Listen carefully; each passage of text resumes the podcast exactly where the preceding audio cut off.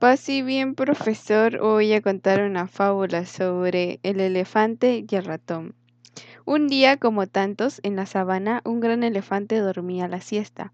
Unos ratoncitos jugaban a escondidas a su alrededor.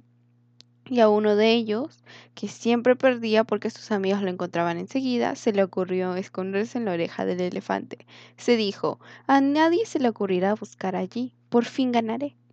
Entonces se escondió pero sus movimientos despertaron al elefante, que muy molesto, pues había perturbado su sueño, pisó la cola del ratoncito con su enorme pata y le dijo ¿Qué haces, ratón impertinente? Te voy a aplastar con mi enorme pata para, para que aprendas a no molestar mientras duermo.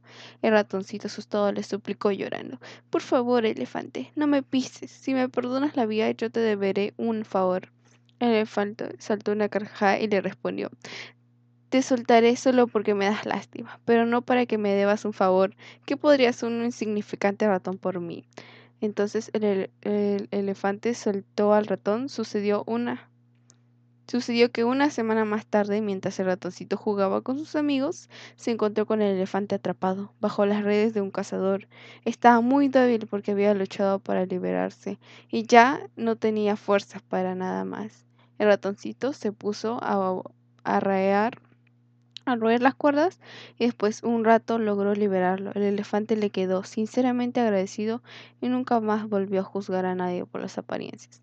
La moraleja de la fábula fue nunca hay que juzgar a nadie por su apariencia sino sin conocerla. Las cualidades que no se ven a la primera vista son las que definen a una persona.